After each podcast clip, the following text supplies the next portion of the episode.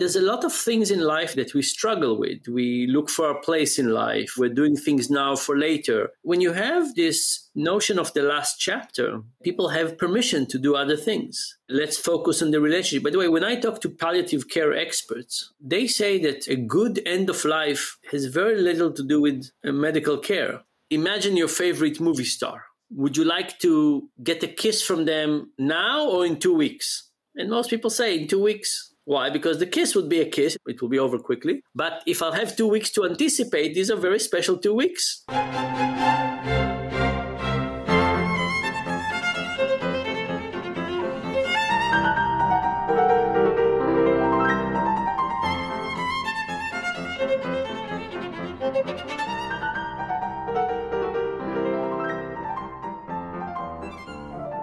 Before we start today, I should answer a question many of you have posed to me in the last year, and that is what is the story behind my opening and closing music? Well, it's the first movement of Mendelssohn's Concerto for Violin, Piano, and String Orchestra in D minor, recorded by my wife Tamsin Waley-Cohen, and her sound is the solo violin, accompanied by Huw Watkins on the ivories with the support of the Orchestra of the Swan easily discoverable on Spotify, Apple, Amazon, etc., and I shall put links in the show notes for those interested.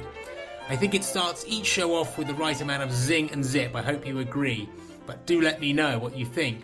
Now, back to matters of state, and it's a cracker this week on a load of BS, a practical guide to the BS galaxy with me, Daniel Ross.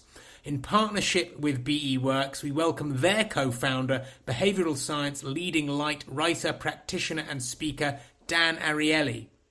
Now, beyond his numerous entrepreneurial ventures, Dan is the James B. Duke Professor of Psychology and Behavioral Economics at Duke University and has written seminal books like Predictably Irrational and Irrationally Yours, amongst many. He's a multi time TED speaker and recognized globally as one of behavioral science's most foremost original thinkers. So, only to say, I'm extremely proud that he's joining me in between his incredibly busy schedule to talk about his half beard, tinkering and rethinking techniques to translate BS stories into the real world, how we make end of life the best chapter of our lives, and questions of trust in the murky world of insurance and the more admirable world of international aid. Now, if you like this episode with Dan and me, please give me a five star review on whichever platform you listen. And why not pass it on to a friend? Let's get right into it. Dan, welcome to a load of BS, a practitioner's guide to the BS galaxy. It's a thrill to have you here for a little chat while you're in town with the BEworks gang.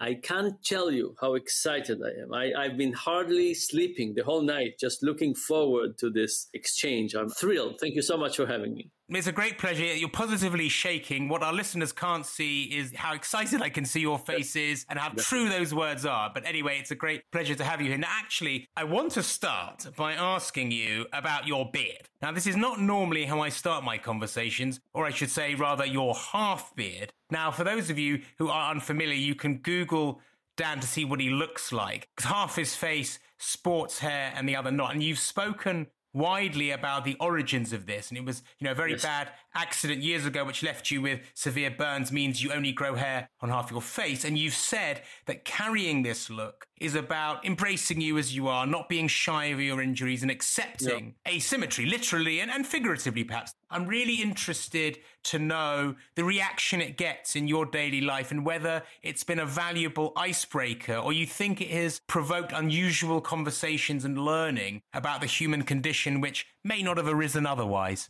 yeah, so it's actually a really fascinating topic because for me, it also shows how little I understand myself and other people. So I was injured, as you said, I was burning about 70% of my body when I was about 18. I'm 55 now, it's been a long time ago. And for a long time, I shaved the half face that has hair. And that was great. And I didn't think about it very much, but I tried to become less non-symmetrical. So that was a big part of my daily life. And then I never planned on half a beard. It didn't even cross my mind. And then I went on a month-long hike with a friend a few years ago. And at the end, I looked sort of like this.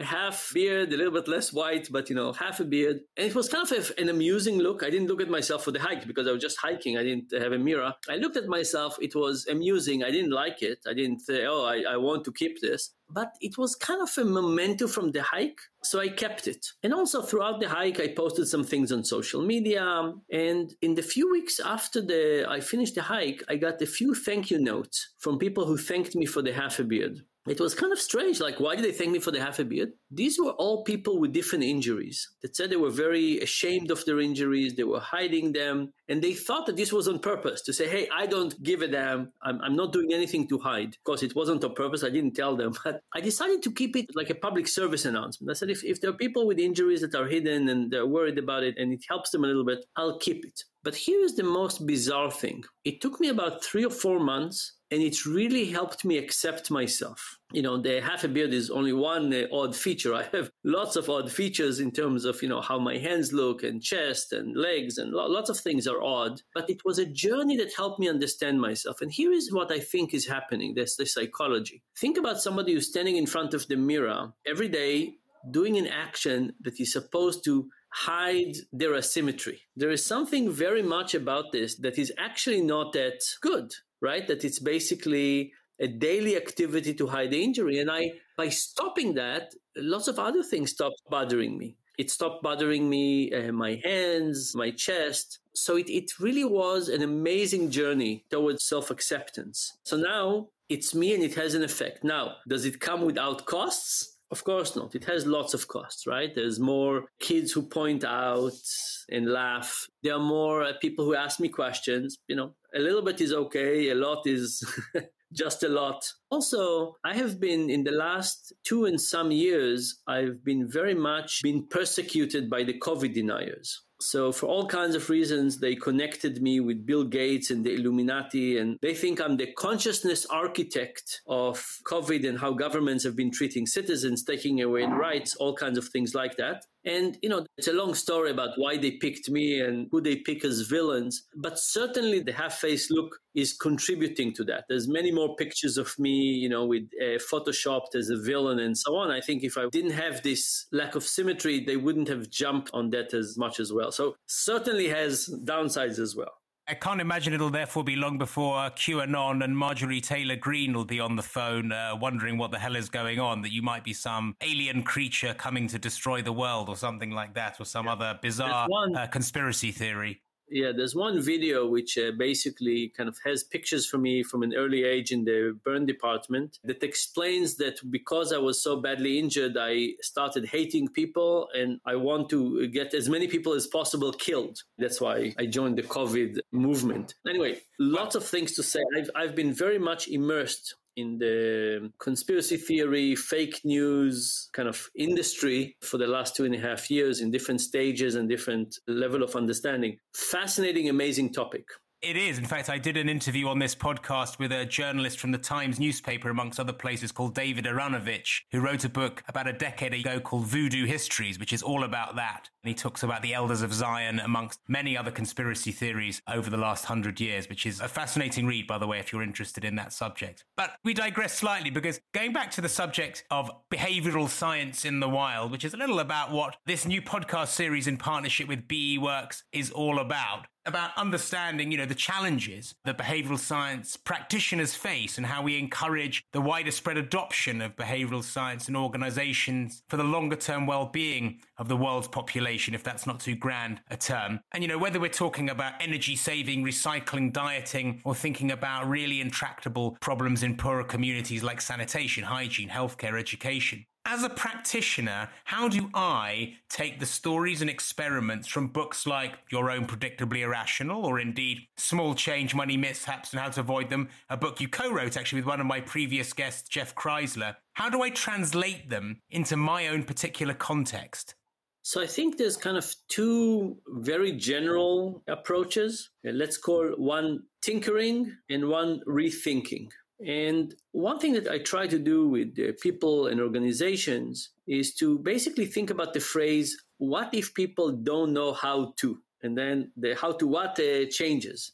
So let's say we think about money. We can ask the question of what if people don't know how to manage their money in order to maximize their happiness? If we think about work from home versus from the office, we can say, what if people don't know what's good for them? What if people don't know what they're missing? So the first thing I think that social science gives us is this understanding that our intuitions are not always correct. And we need to step back and say there's all kinds of things that we think we're experts in all the time. What if we're not?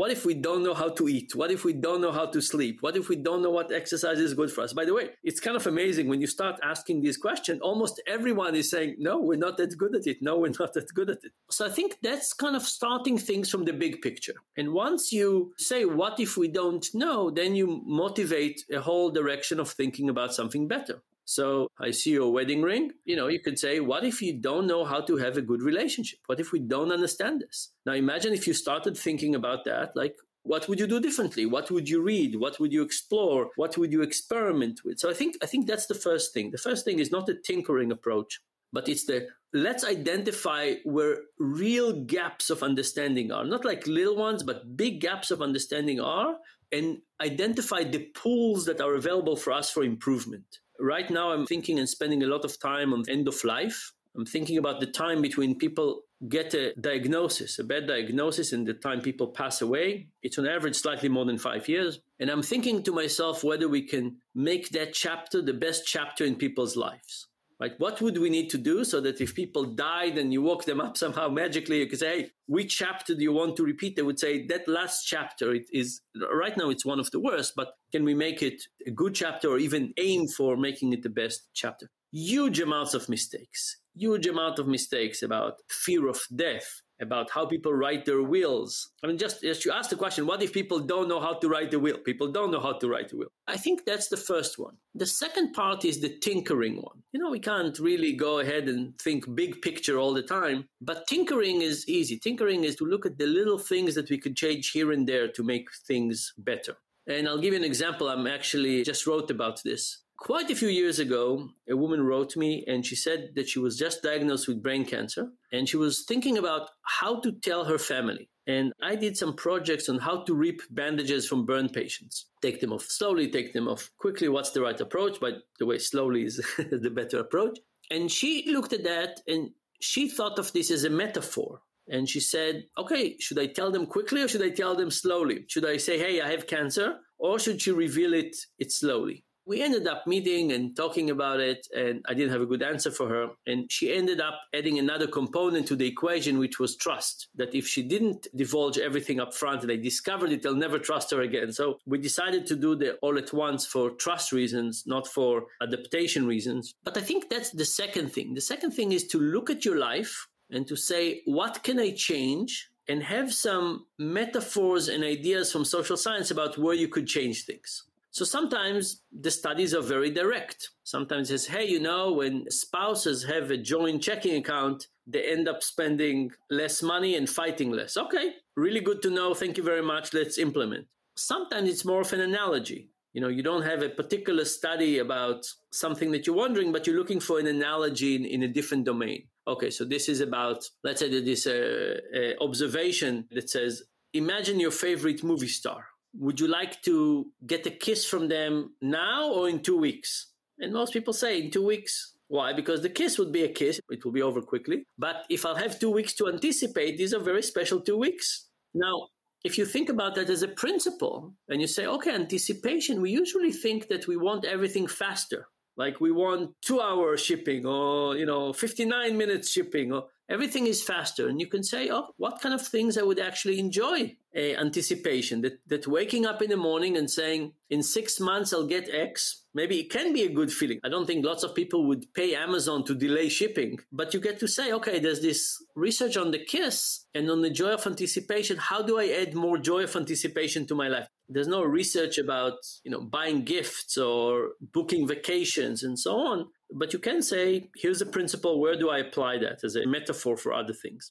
So I think those are the three big things. It's about questioning, identifying gaps, direct application of knowledge, and metaphors for other domains. I mean, certainly on the subject of the time that things, activities, tasks take, I have a sense that we fetishize productivity and optimization you know, like Google Maps, for example, is geared only to look for the quickest route somewhere. Well, maybe that's not always what we want. Maybe sometimes, literally and figuratively, we want to take the scenic route. I mean, I don't imagine in your example of the last chapter of life that perhaps there's a means to create a sort of a pleasant anticipation about the last six months. Or maybe one can do that in some way so look the end of life the last bit like if you say you know like can we make the last week very pleasurable no you know there's reality there's reality of pain consciousness all kinds of things like that that are tough. And if people are waiting to die it means that they're really suffering too much. So i don't think that's a good way to go. But you know there's a lot of things in life that we struggle with. We look for a place in life. We're doing things now for later. When you have this notion of the last chapter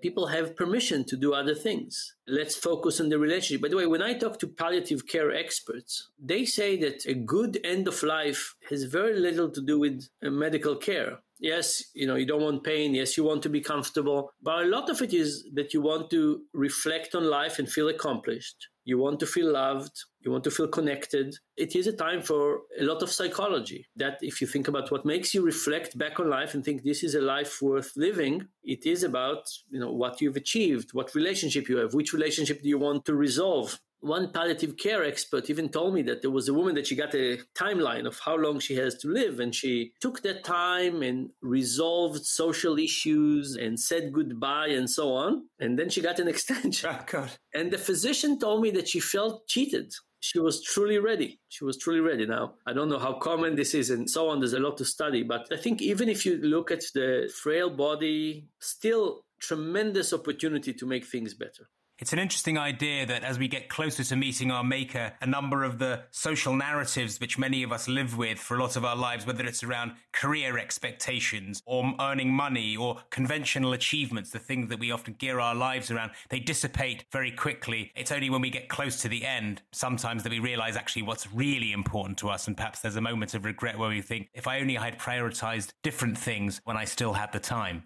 That's right. So when people get the negative news, they have a terrible shift. I mean, it's a very, very tough thing. Doctors don't know how to give the bad news. People don't know how to react. But you're absolutely right that that shift, when it happens, can be incredibly positive. And then the question is, why can't we do it early? Like people who haven't spoken to their you know siblings or kids for 20 years all of a sudden find the ability to say this is important let's resolve it. There's something about being injured that is a little bit like end of life in the sense that you know as an academic i never thought that i'm the same as everybody else. My disability is so clear. My hands don't work very well hard for me to type. And because of that i really didn't judge myself according to the standard of my academic friends. It was clear to me that there were lots of things things that they were doing and I just I just can't. So that the standards were not designed for me and therefore I don't need to accept them. sometimes it has good consequences, sometimes not so good consequences. But I did pick a path that was more independent, I think, because of that, and felt less social pressure to be like the standard. So there's something very releasing about being different in such an extreme way. Yeah, it gives you perspective, perhaps. And often one sees the better example rather than being close to death, which is that you have a, say, a near death experience or something really shakes you out of the ordinary and you kind of wake up to what's important or you see what's really valuable. But I want to move away briefly from life and death discussions. I want to actually ask you about insurance because insurance is also an industry I spent seven years in quite at the similar time when you were with InsurTech Lemonade. I spent a lot of time working like you with insurtechs and large insurers trying to change change an old, tired model. And of course, this is a world I think you know very well. Having been, as I say, at the heart of digital insurer Lemonade as chief behavioral officer in its early years, trying to turn the conventional insurance model on its head by, would you believe, showing trust in customers and so expecting some trust and honesty in return. What were you guys doing differently? But and, and moreover, did the strategy work at any scale? So we did lots of things, right? But my side of the contribution was to say that the fundamental problem of insurance is trust right? Imagine you have a consumer, you have an insurance company, the consumer pays, let's say every month. At some point, something bad happens, and the consumer has to hope that the insurance company will pay them back, right? It's kind of a, like there's asymmetry. You give money, you give money, you give money. When something bad happens, you have to trust that something will happen. And of course, the insurance company has an incentive not to pay back, right? It's their money. Sometimes they think about it as their money and they don't want to pay back. And the consumers know that the companies don't want to pay back. So they exaggerate and cheat a little bit and, you know, here and there. And the companies know that people cheat, so they make it more difficult and so on. If you think about it, it's a cycle of trust and abuse on both sides. By the way, insurance didn't start like this right when we had cooperative but it developed to be an antagonistic relationship rather than collaborative relationship so lemonade the main principle was to say let's change the incentive structure so what did we do we switched it from a two player model to a three player model there's the consumer, there's the insurance company, and there's a non for profit. You join Lemonade, you pick a non for profit that you love, and Lemonade says, We will always make 20%, no more, no less. You give us your payment, we take 20% for our cost, expenses, and profit, and 80% goes to the pool. And you're in the pool with all the people who assign charity X as their charity, let's say the World Wildlife Fund. And we pay claims. And if we finished everything, the money is done. But if there's money left over, it goes to the World Wildlife Fund. So, two very important things happen. The first one is you're not in conflict with Lemonade. Lemonade doesn't make more money or less money. In fact, you're in conflict with your favorite charity. So, we've taken conflicts of interest out of the picture. That's one. And the second is that it's very clear to you that if you exaggerate your claim, you're taking away from your favorite charity, right? So it's not you versus lemonade it's you versus your favorite insurance company. Now, Lemonade has other elements. There's unique data, there's good relationship with customers. It's a slow process. It's a slow process. It's a very tough industry with lots of distrust. Like you can't come up with a new insurance company and say, reshape all of your opinions about insurance in one day. No, it will take some time. It's something to build trust. In general, we see lots of positive effects. Like one year, there was a snowstorm in New York and we send people an infographic about how to prepare their homes for the snowstorm. And you could say, oh, maybe people would be skeptical. Oh, this insurance company is doing it so they would save money, so they'll have less claim. No, people knew that we're on their side. They were very appreciative because, you know, when there's a claim, it's a total dead weight loss. Everybody suffers. Even if I pay you back 100% of your financial loss, it's still, you lost some things that have sentimental values in time and so on. Everybody loses. So it is working. I think it's slow. It will take some time. And then we have, I think, another trend in society, especially in the US, is getting very fragmented. Truth telling is becoming less important as a value. So there's some other trends that we need to worry about. COVID has been a very tough period when people are stressed and they feel that they've been hard done by. People do lots of things on that. So lots of complexity, but I do believe very strongly, and I think the data so far is supporting it, that companies should not view themselves as being antagonistic to consumers. There's a lot to gain. Like, just think about insurance. In the US, verifying a claim is about $300. What a waste, right? If you could just give people $150 more on their claim and you take, I mean, it's a huge improvement. So I think Lemonade is on the right path. I think companies need to have more trust in consumers. Consumers need to have more trust in companies. There's lots of room for improving things this way, but it will take some time. But I'm very positive on the world of trust. It's not that I don't see the abuse that can happen, but I think that there's a much better equilibrium where everybody could be better off.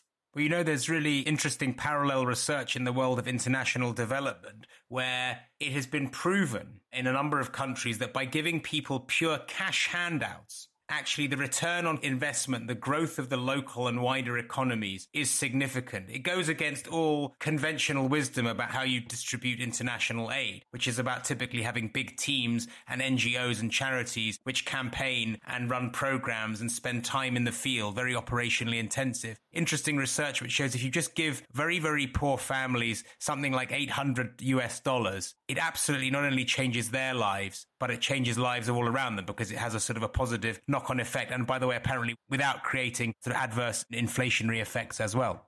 The details there are important as well. So, for example, if you just come to a family, you give them $800 unprepared, not as good. If you ask them to set goals and you give them like little payment, make a goal, we'll give you the next one. So, there are better ways and worse way to do it. Right, context, exactly. But, you know, having a plan in this regard is incredibly important. But yes, I think trust is really the lubricant of the world. When you think about how much trust you need to have in people, and when trust is eroded, we pay tremendous price for it. There's a lot to say about trust. I'll just give you one comment of this is that one of the things I worry about the cryptocurrency world is that it takes trust out of the equation. I think what we need is to practice trust. And, you know, trusting financial institutions and exchanges and so on is not just the thing for itself, is also get us to practice trusting people. Now imagine you took all the financial transactions, you said, those things you don't need trust. What will happen to the rest of trust? I worry that it will get lower. We need training wheels for trust.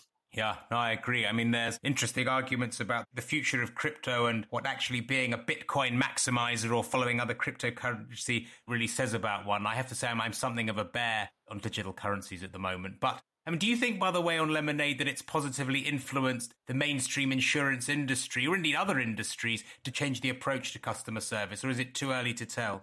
There's certainly a lot of attention being paid for that. And i think companies are looking and understanding and you know consumer voting with their feet and moving is very indicative. I think it's actually we talk about you know investing in a ethical way but i think we need to think about ethics overall because we're kind of in an ecosystem where everybody can benefit but we need to make the ecosystem go in that direction. And trust is one direction like this with that, Dan, let me thank you enormously for sharing your time with us today and giving us your perspective on some of the challenges that behavioral science faces and what we need to do to ensure its influence grows and hopefully perhaps its reputation remains strong. So thank you so much. My pleasure. It's been a delight and looking forward to our next time together.